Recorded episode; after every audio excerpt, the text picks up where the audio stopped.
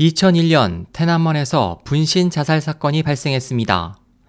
중국 당국의 자작극이었던 것으로 밝혀진 이 사건에 누가 연루됐고 사건 발생 후 14년이 경과한 현재 그들의 상황은 어떨까? 1999년 7월 당시 중국 국가주석이었던 장점이는 중국 전통기공인 파룬궁에 대한 전면적 탄압을 시작했습니다.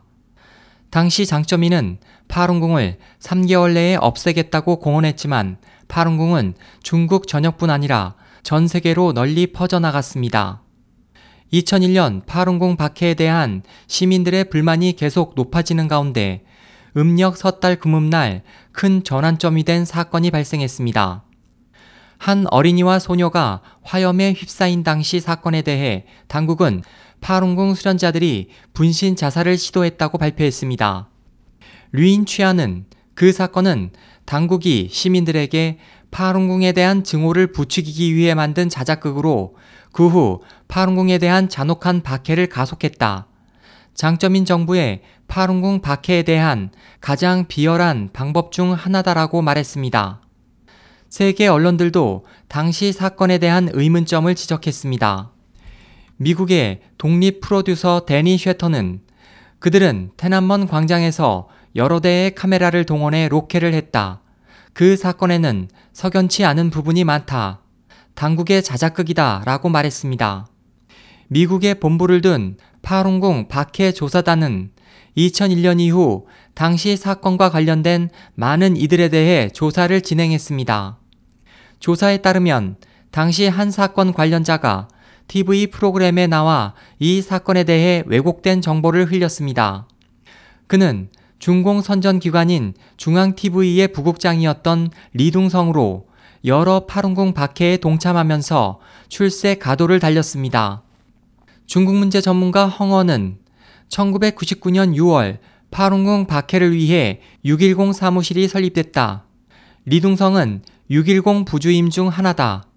당시 중앙TV 부국장이었던 그는 분신 자살 사건에 대한 거짓 보도를 추진한 공로로 610의 일원이 되었다고 지적했습니다. 2013년 12월 20일 공안 부부장이었던 리둥성이 실각했습니다.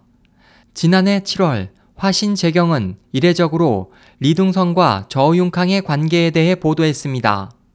보도에 따르면 일찍이 리둥성은 장점인과 저우융캉의 눈에 들기 위해 중앙TV를 이용해 파룬궁을 철저히 비방했습니다. 610 사무실 주임 류징이 퇴임한 후 저우융캉은 리둥성을 그 후임으로 앉혔습니다. 그 후 20여일이 지나 저우융캉의 실각이 발표됐습니다. 저우융캉은 국가 기밀 누설과 사생활 문란, 친인척을 동원해 수백억 위안을 부정 축제한 혐의를 받았습니다. 그는 또 장점인을 도와 파룬궁 박해에 앞장서 참여했습니다. 헝어는 장점인 정부는 극도로 도덕성이 떨어진 사람을 이용해 선인을 전향시키고 이것에 전체 사회가 동참하도록 했다. 중국 공산당은 그 같은 의도적인 방법으로 중국인의 도덕을 파괴하고 있다고 설명했습니다. 분신 자살 사건이 발생한 지 14년이 지났습니다. 사건에 대한 진실이 널리 알려짐에 따라 중국인들 사이에서도 파룬궁 수련자들의 박해 종식을 응원하는 움직임이 일고 있습니다. 중국 문제 전문가 중웨이광은 당시 분신 자살 사건은 중공이 조작한 것이다. 파룬궁 수련자들은 그 같은 일을 하지 않는다라고 지적했습니다.